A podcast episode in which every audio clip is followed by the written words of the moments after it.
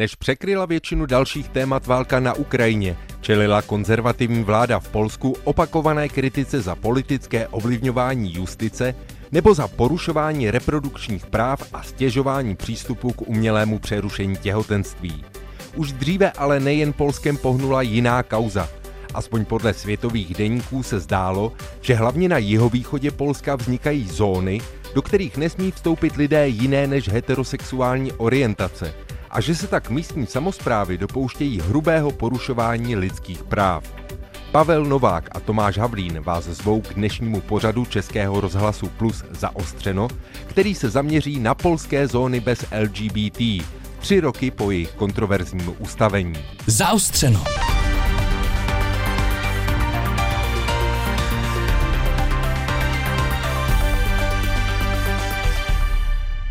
Coś było, coś mnie słyszało, coś mnie tego, ale já povím panu, Akorát jsem viděla, že v místních novinách se o tom psalo, že taky starosta potom byl kvůli tomu u soudu. Řeknu vám upřímně, že nevím, nechci mluvit. Já se o politiku nezajímám, opravdu. Ja tak, powiem panu, że nie politykuję, proszę mi wierzyć, naprawdę. Říká nám paní Jadviga před obchodem v obci Něbilec na jihovýchodě Polska. Paní Jadviga je prodavačka a způsob, jakým se k vyhlášce proti ideologii LGBT přijaté místním zastupitelstvem vyjadřuje, nebo se k ní spíš vyjádřit odmítá, je pro zdejší lidi typický. Je zřejmé, že i skoro tři roky od schválení vyhlášky je to pro ně ožehavé téma, ke kterému se vyjadřují obezřetně a jenom opatrně dávají najevo své mínění, zejména když mluví s novináři a na mikrofon. To nebylo jakoś tak zbytně potřebné. Tady u nás se to nějak neprojevilo, nic se nezměnilo. Mě to nezajímá, udělali to zbytečně, ale nemám na tu věc názor. Ja tak zbytnio nie wiem, no, nie odno, jakoś tak nie interesuje mnie to, bo no niepotrzebnie to zrobili. Říká třeba učnice Amelie. To Michal z jedné menší obce, která ale spadá také pod Něbilec, se už s vyhláškou stotožňuje víc. Jest demokracja i każdy powinien wyrażać się w swój sposób. Je demokracie. Každý se může vyjadřovat způsobem, jakým chce. Ačkoliv je vidět ze všech těch pochodů, že to s tím vším hodně přehánějí. Ať si je každý jaký chce, ale ať se s tím moc neprezentuje. Někdy se to přehání. Do przesady, bym powiedział nieraz. Niejednokrotnie. Konečně se setkáváme i s dobrovolným hasičem Kasperem. Pro něj je celá záležitost s vyhláškou diskriminující LGBT do značné míry odrazem generačního pnutí. Każdy ma jakiś swój sposób odzajemniania uczuć i wszystkiego. Každý má nějaký svůj způsob, jak opětovat city a všechno. To usnesení možná vzniklo v souvislosti se staršími lidmi, ti se toho bojí. Dívají se na to jinak než mladí. W związku z starszymi ludźmi, że starsi ludzie się tego boją. Pořídit pár takových rozhovorů v Něbelci není úplně samozřejmé. Náměstí, na které shlíží socha katolického kněze Jeržiho Popěluška, umučeného v 80. letech komunistickou tajnou policií, je jako vymetené. Živěji není ani u kostela, ani u sousední synagogy přestavěné na knihovnu, která připomíná, že ještě před válkou židé tvořili v Něbelci většinu. Větší rozruch je jen na silnici, která odděluje náměstí od kostela i knihovny. V obou směrech po ní proudí kamiony. Dukelský průsmyk a hranice se Slovenskem není daleko. Hluk a rychlost, kterou se tu nákladní auta řítí malou podkarpatskou obcí, se zdá být momentálně jako větší problém než imaginární nápor duhových vlajek. Až se nabízí otázka, proč tedy vlastně zastupitelstvo Něbilce schválilo na podzim roku 2019 jednostránkovou deklaraci, v níž najdeme i následující slova.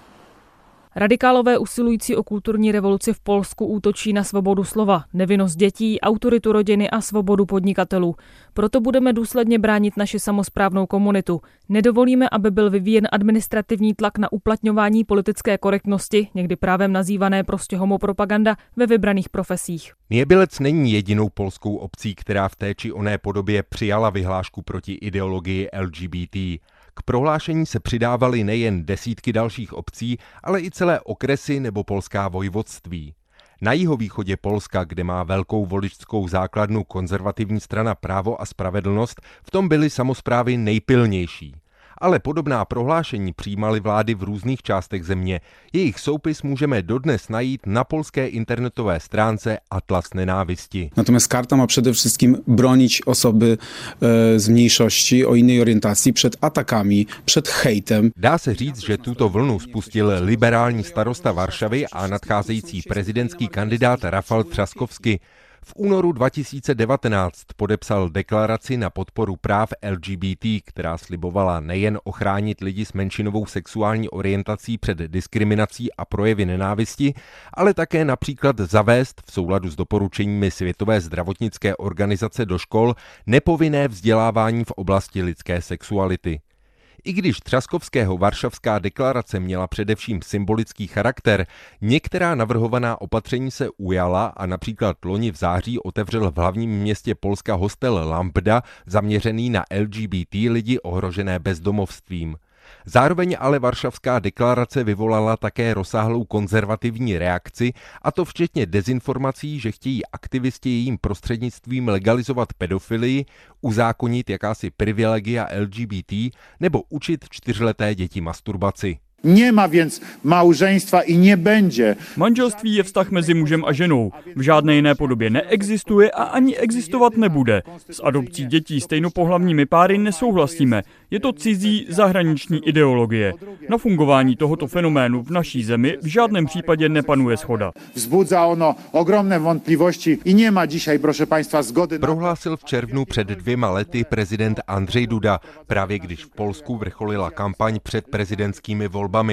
Duda v nich nakonec vyhrál. V druhém kole porazil právě starostu Varšavy Rafala Třaskovského, když získal na celostátní úrovni 51% a v podkarpatském vojvodství, kde se nachází taky Něbilec, dokonce 71% hlasů.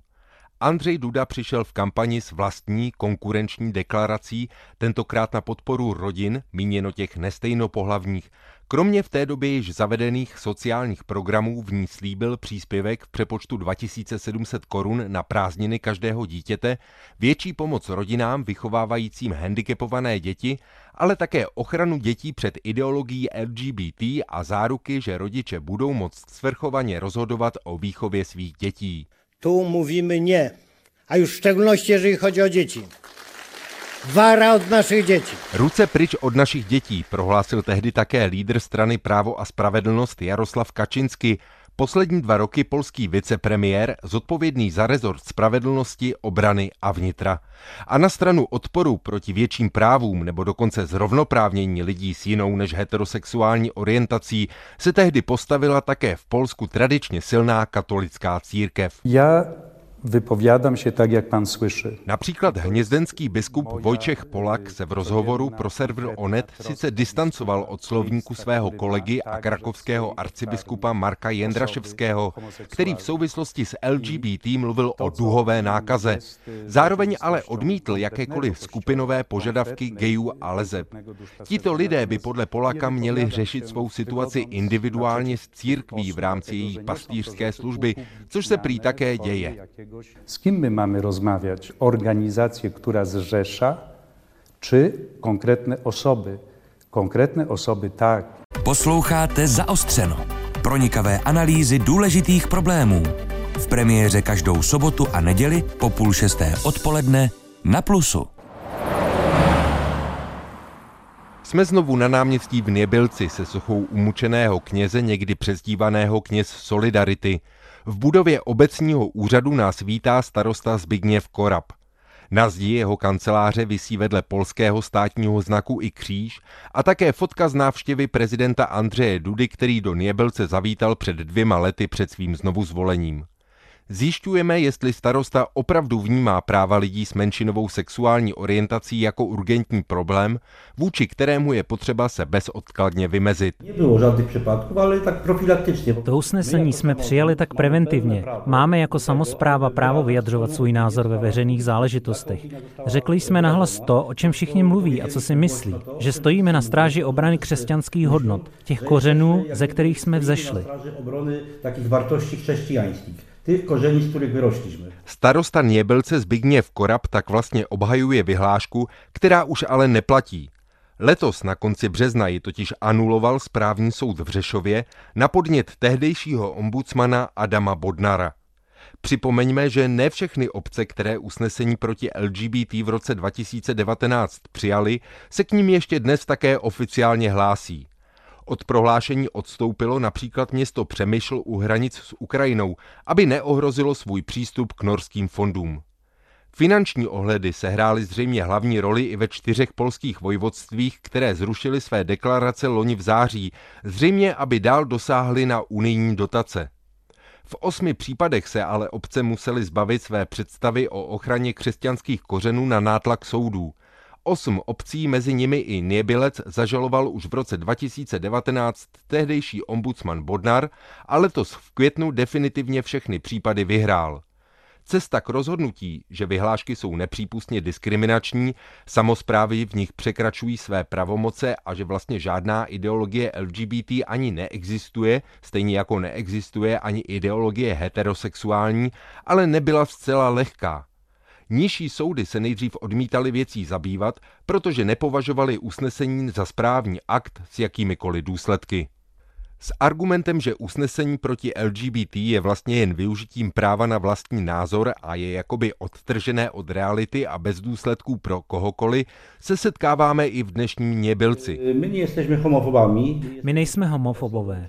Nezajímá nás nižší sexuální orientace a nejsme proti osobám s jinou sexuální orientací. Jsme proti ideologii, kterou vyznávají.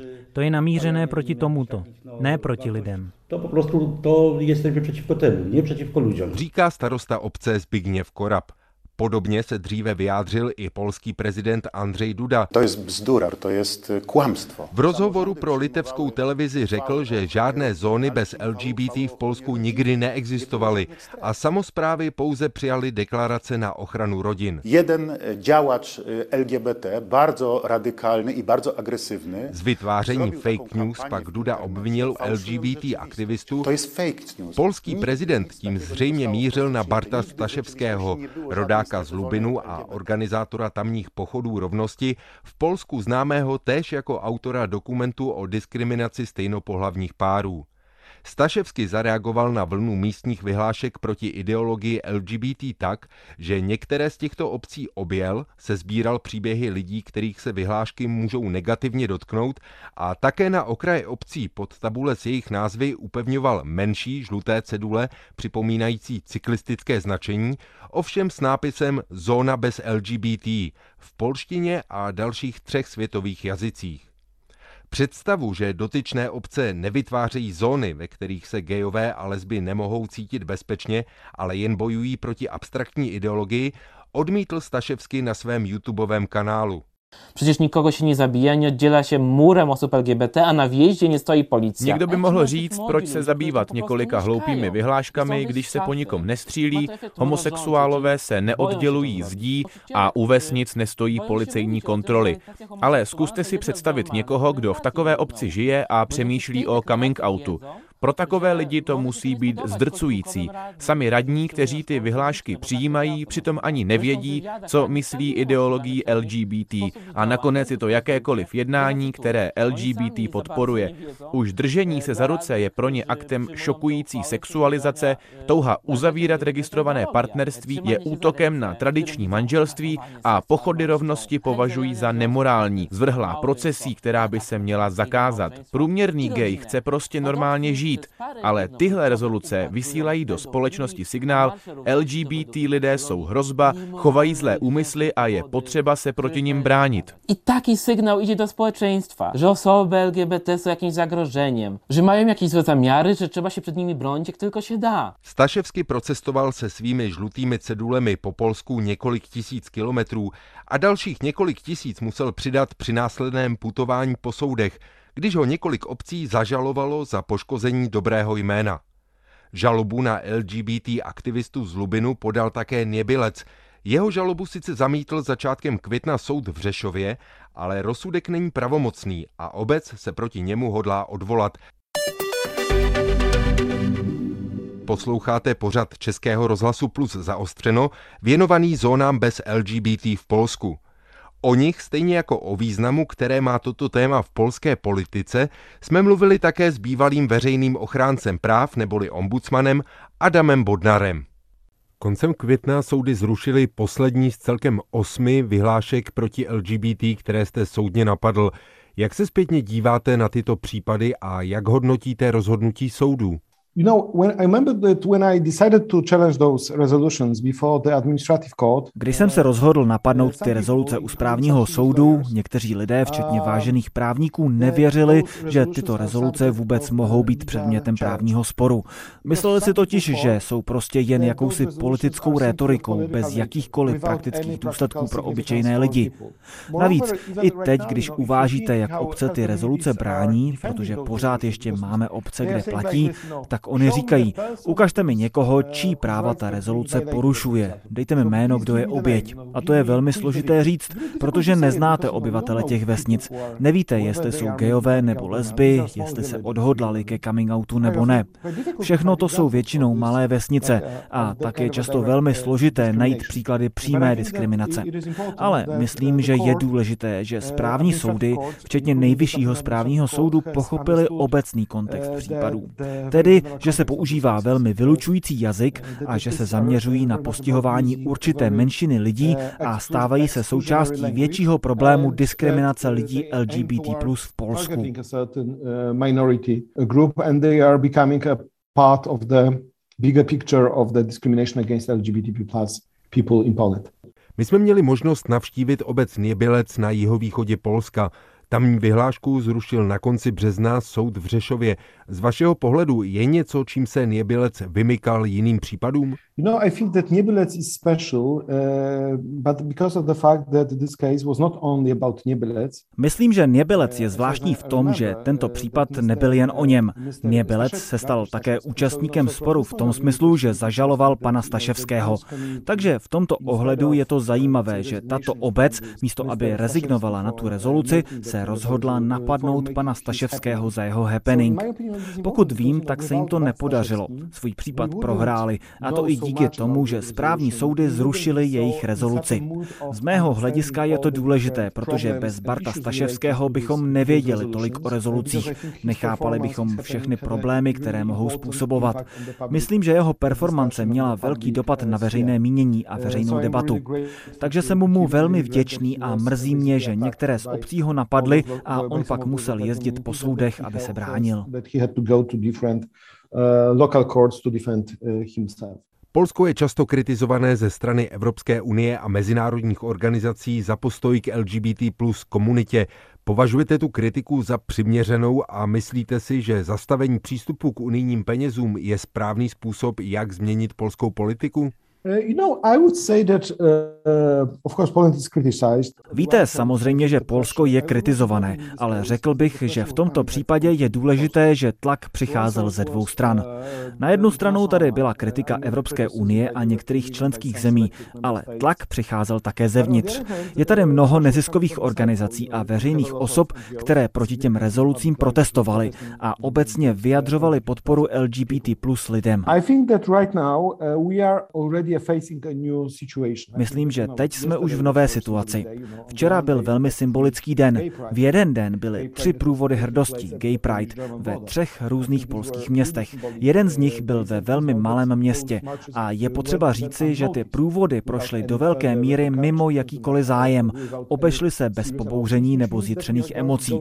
To znamená, že pomalu směřujeme k určité normalizaci, stabilizaci a pochopení. Ale problém je, že tohle téma se dá znovu vytáhnout v parlamentních volbách a strana Právo a spravedlnost to nejspíš udělá, aby rozdmíchala debatu. Situace je také pořád víc než nejistá z hlediska práva. Nemáme zákon o registrovaném partnerství, nemáme zákon o uznávání genderů nebo rozšířené možnosti ochrany LGBT lidí proti projevům nenávisti.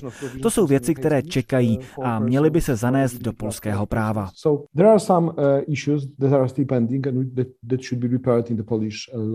Zmínil jste, že situace v Polsku se normalizuje, ale mně přijde, že právě o to, co je normální, se vede spor.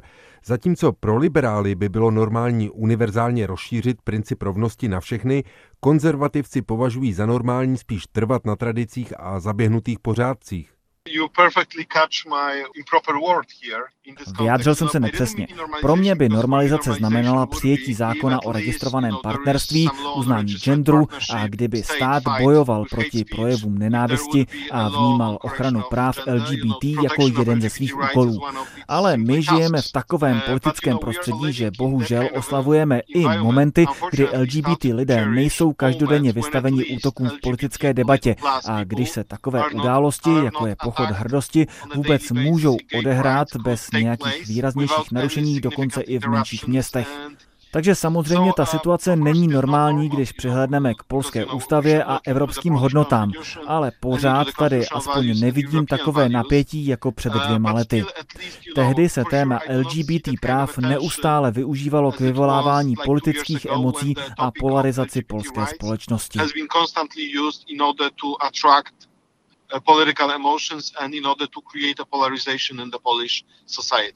Kde vidíte hlavní zdroje té polarizace?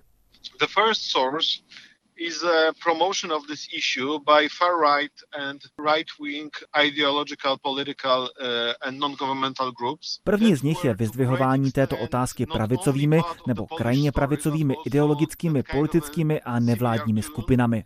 To se děje nejen v Polsku, ale i v jiných evropských zemích.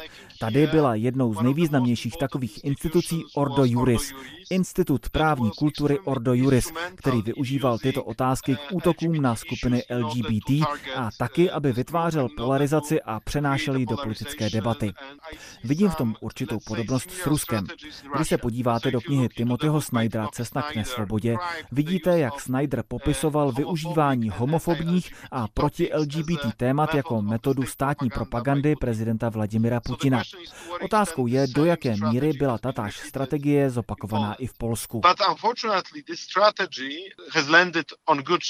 Na neštěstí ale tato strategie padla na úrodnou půdu, protože vládnoucí strana je začala používat, aby přitáhla voliče. Bodem zlomu byly prezidentské volby, kdy jste dokonce mohli vidět prezidenta říkat prakticky denně, jak hodně je proti gejům, nebo možná ne proti gejům, ale jak hodně mu záleží na ochraně rodin. On použil ten slavný výrok, že LGBT nejsou lidé, ale ideologie, což je podle mě jeden z nejostudnějších momentů moderních polských dějin. Z mého pohledu to tedy byla do velké míry politická strategie, ale když politici vyvolávají takové emoce, získávají velkou podporu. Pro LGBT lidi je pak mnohem těžší vybojovat si normální pozici ve společnosti.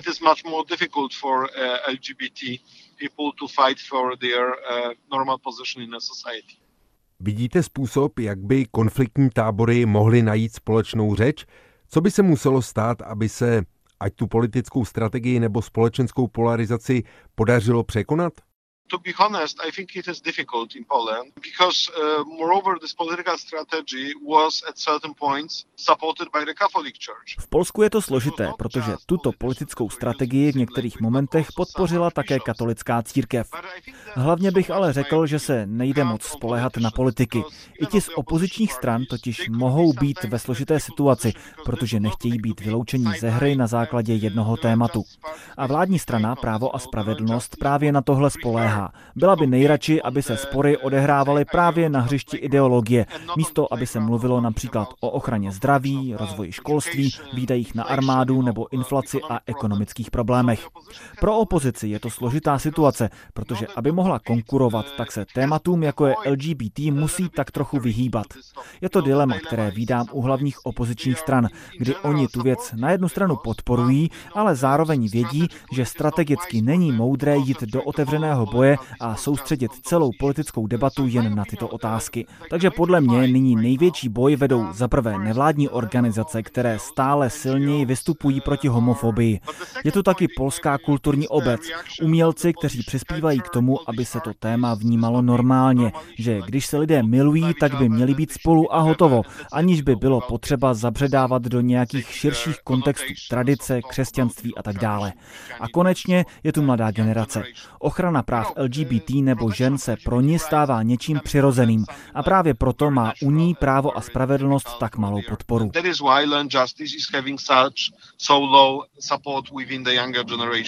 Dá se říct, jestli řešení těchto otázek v Polsku nějak ovlivnila válka na Ukrajině?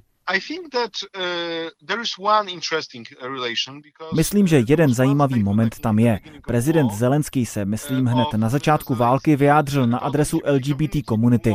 Víceméně řekl, že je to pro něj samozřejmá věc, že když se lidé mají rádi, tak by měli být spolu a že podporuje práva LGBT. Bylo to docela zajímavé, protože taková slova z Ukrajiny byste možná nečekali. A je možné, že vzhledem k momentální zelenského autoritě budou mít takové výroky dopad i na poměry v Polsku. Možná, že teď, když se Polsko soustředí na ochranu Ukrajiny a ukrajinských uprchlíků, tak se to tolik neprojeví. Lidé si říkají, soustřeďme se na válku a pomoc uprchlíkům, inflaci a ekonomickou politiku. Ale myslím, že pokud opozice vyhraje volby, je-li to vůbec možné, tak pro ní bude snažší vrátit se k těmto tématům a přijmout příslušné zákony, protože cítí, že co se týče ochrany práv, tak není cesty zpět they feel that uh, there is no way back here in terms of uh, protecting of rights. Zmínil jste, že opoziční strany se ocitají v ošemetné situaci vzhledem k tomu, jestli řešit nebo neřešit témata jako LGBT. Zároveň se ale někdy říká, že právě v takových medializovaných tématech se přetahují spíš pravicové strany, ať už liberálního nebo konzervativního ražení. A tím, kdo se dostává do úplného stínu, je levice. You are right that the left narrative Máte pravdu, že levicový narrativ byl v posledních letech do značné míry utlomený požadavky, které lze přiřadit kulturní levici. Ať už to byla práva žen, LGBT a další. A také se zdá, že tato témata nerezonují v polské společnosti tak silně, aby to zajistilo větší podporu levicové straně. Zároveň pro levicové strany bylo náročné bojovat za sociální práva nebo slušné sociální projekty, protože tyto programy byly do značné míry v rukách práva a spravedlnosti. Vládní strana nebyla jen konzervativní, ale hodně podporovala také různé sociální programy, ať už se týkaly zaměstnanosti nebo chudších rodin. Nyní je ale vládnoucí strana ve velké krizi kvůli ekonomické situaci. Inflace roste, lidé nemají přístup k bydlení, zvlášť k tomu sociálnímu. Vidíte rostoucí příjmovou nerovnost. Lidé nemají přístup k úvěrům. Zdá se mi, že to může vytvořit příležitost pro levicové strany, aby postavili svůj program nejen kolem kulturních práv, ale také by mohli získat možnost obnovit ekonomický program.